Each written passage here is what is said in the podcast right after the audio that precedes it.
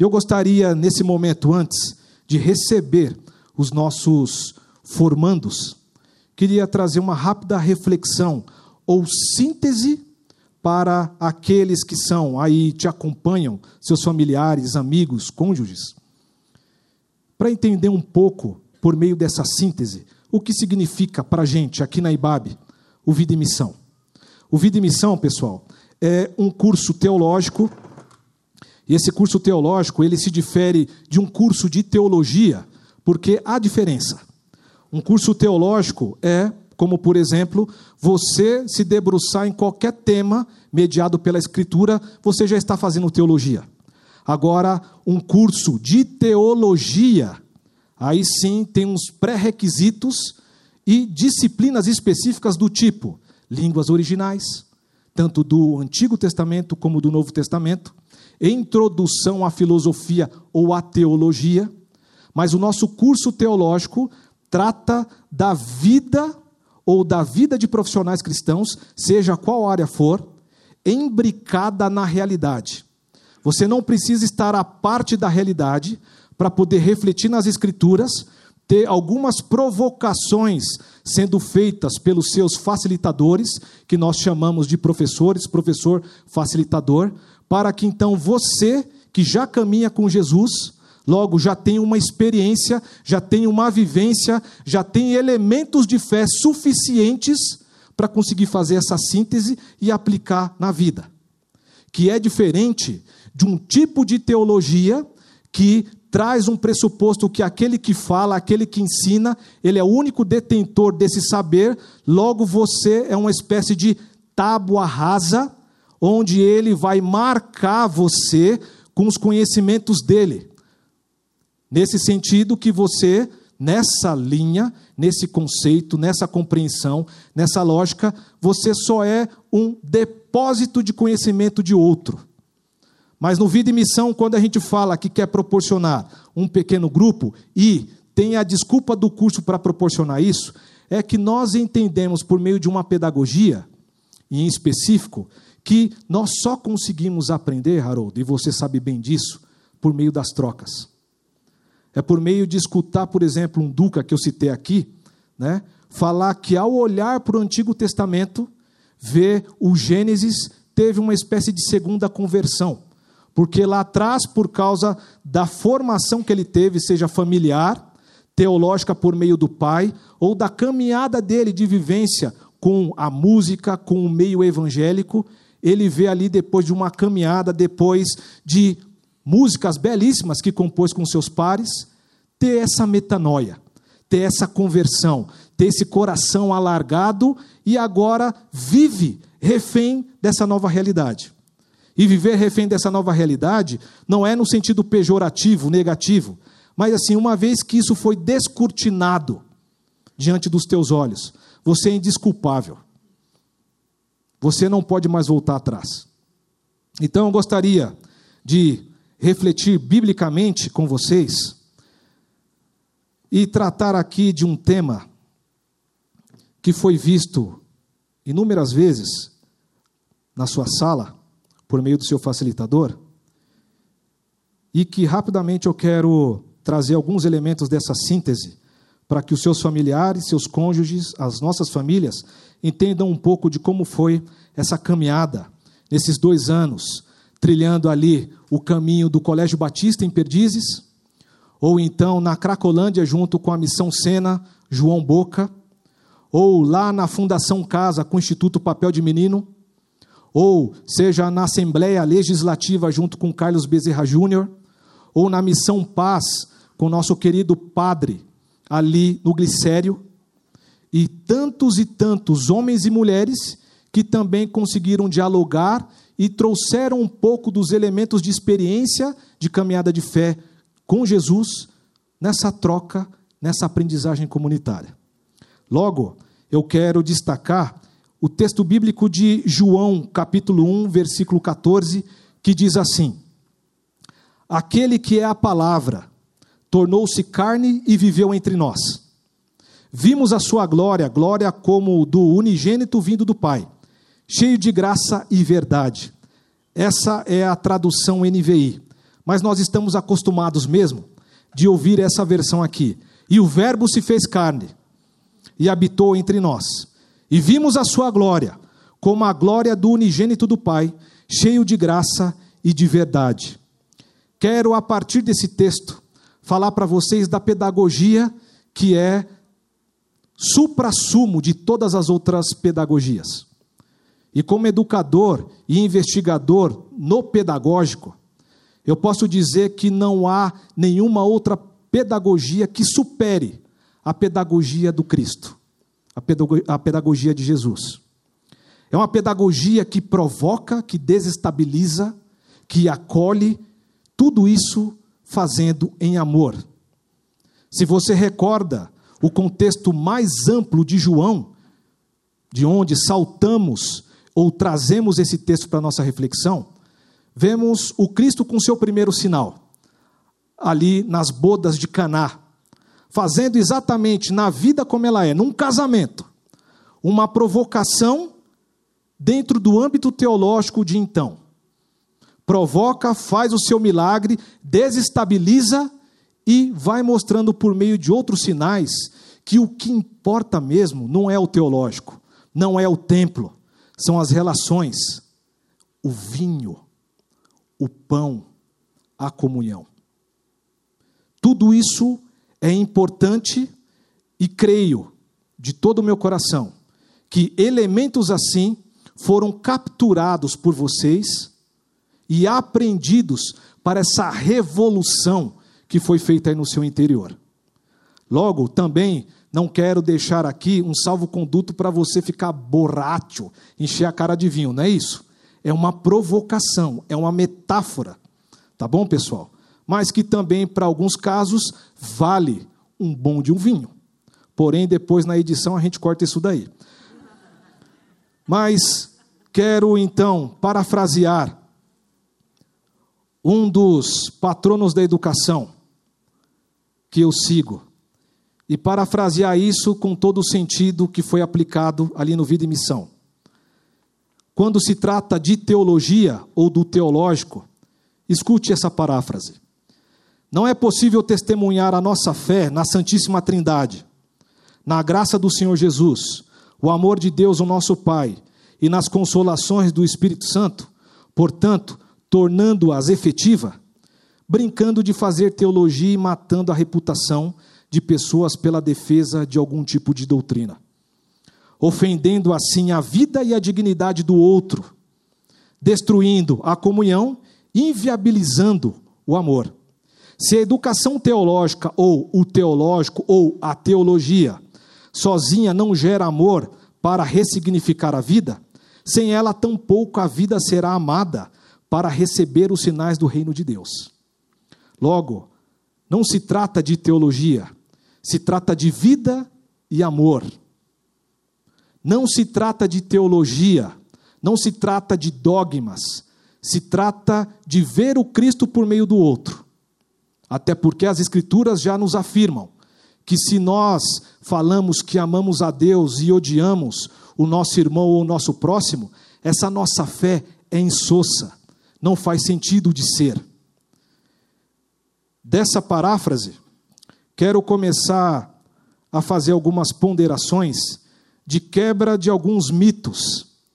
O primeiro mito, de que a teologia é a tábua de salvação para o cristão ou para aquele que estuda. Bem como outro mito, que somente os teólogos têm a revelação da Santíssima Trindade, ou saber, ou são iniciados. É verdade que, por outro lado, sem a teologia, não conseguimos discernir o que é o certo ou errado naquilo que se trata da fé.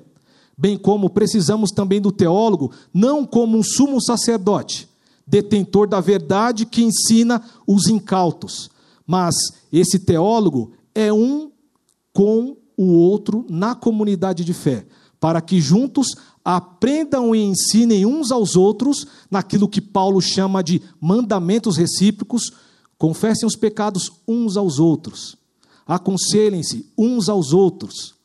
O teólogo também deve estar nessa condição de ser um aprendiz do outro que é comunidade, nós, Igreja de Jesus. Logo, esses dois mitos devem ser quebrados, porque não existe iniciado. Todos nós já temos, por causa da revelação de Cristo em nossas vidas, esse início de caminhada que a gente chama de peregrinação espiritual. Seja você um exímio conhecedor de todos os versículos da Bíblia, ou você que procura ainda pelos números de determinado texto bíblico, não importa. Jesus te encontrou e o que importa para Cristo é exatamente esse encontro. Porque se temos uma jornada, e essa jornada é espiritual, vamos aprendendo nessa mutualidade. Logo, estamos estabelecendo uma horizontalidade, onde não vale mais aquele em cima do pedestal, ou de repente de um palanque como esse, ensinando ou vomitando em cima de vocês. Uma comunidade de aprendizagem no teológico reconhece no outro o saber necessário para que ele contribua para o todo. Todos têm um conhecimento e esse conhecimento vem de Deus.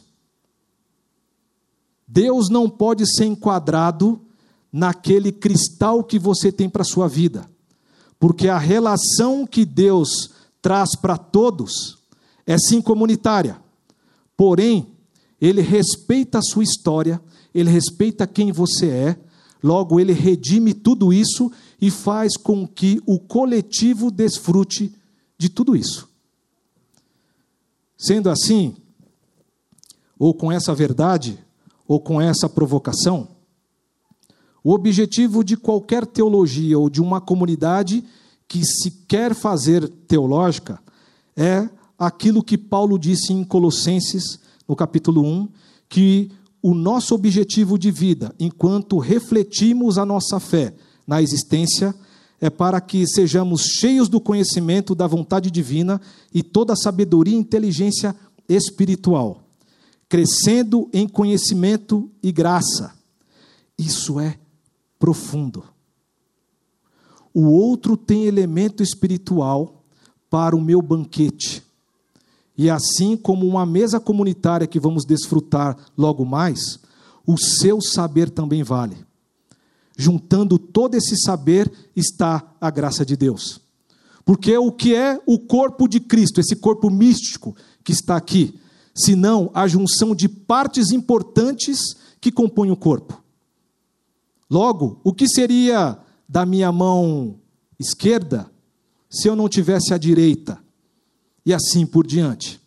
São metáforas, provocações bíblicas que vão nos mostrando uma excelência de sabedoria para além dos ritos, dos dogmas que a religião nos impõe. Durante praticamente esses dois anos, pessoal, de caminhada ali no Colégio Batista, mais uma vez na Missão Sena, né, seja também pelas provocações de textos teológicos, seja Ed Renekiewicz, que por si só já é provocação pura. Graças a Deus pela vida do nosso pastor. Seja por John Stott, René Padilha, Pacto de Lausanne, ou as provocações típicas do João Boca, ali na Cracolândia. Tudo isso fez com que a nossa reflexão chegasse num ponto onde eu e você, dentro dessa comunidade de aprendizagem, pudesse ressignificar o ser igreja. Ressignificar não somente o ser igreja, mas o ser igreja na família, o ser igreja no trabalho e o ser igreja adensando a vida no mundo e na sociedade. Logo, o que se destina então à teologia em todas essas provocações? Quero dizer que o Vida e Missão ele tem um jeito de elaborar a teologia, ou o que a gente chama de forma técnica de epistemologia, que é, de fato, a maneira como você compõe os textos bíblicos, os textos teológicos e analisa a realidade. Mas tudo isso tem uma síntese que mostra o que é o objetivo da teologia.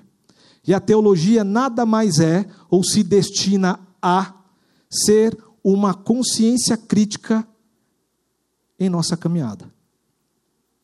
ser uma consciência crítica, analisando tudo, discernindo tudo, colocando tudo diante das Escrituras para ver se tem sentido. Porque não é o suficiente ou o bastante que alguém chegue para vocês aqui e fale que a vida, ou aquele texto, ou aquela teologia deva ser assim e você deve consumir dessa forma. Você precisa necessariamente, agora, de maneira indisculpável, sempre que tiver alguma coisa no confronto, para que você responda, você precisa sempre e necessariamente analisar pela consciência que o Evangelho já te deu. E essa consciência que o Evangelho nos deu é uma consciência livre no Senhor. Livre dos dogmas, dos ritos e de tudo aquilo que a religião impõe para que você fique com medo, tenha culpa ou te traga pela ganância. Então, queridos, finalizando,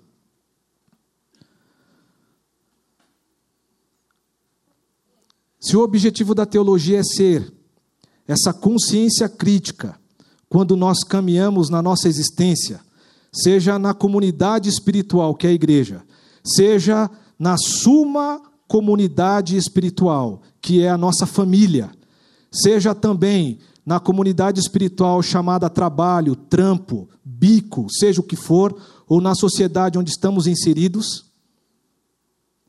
Quero parafrasear um outro educador que eu amo, irmão nosso, pastor em Jesus, mas que já nos deixou. Rubem Alves, certa vez disse, eu vou parafrasear também esse grande homem, que diz o seguinte: há teologias que são gaiolas e há teologias que são asas. Teologias que são gaiolas existem para que os discípulos de Jesus desaprendam a arte de voar e cristalizem modelos que foram importados e importantes no passado, mas que no hoje precisam ser contextualizados. Discípulos engaiolados são pássaros sob controle. Engaiolados, o seu dono pode levá-los para onde quiser. Discípulos engaiolados sempre têm um dono teológico. Deixaram de ser seguidores de Cristo porque a essência do discípulo é o voo pelo Espírito Santo e pelo somente Espírito Santo. Teologias que são asas não amam, teologias que não são asas não amam discípulos.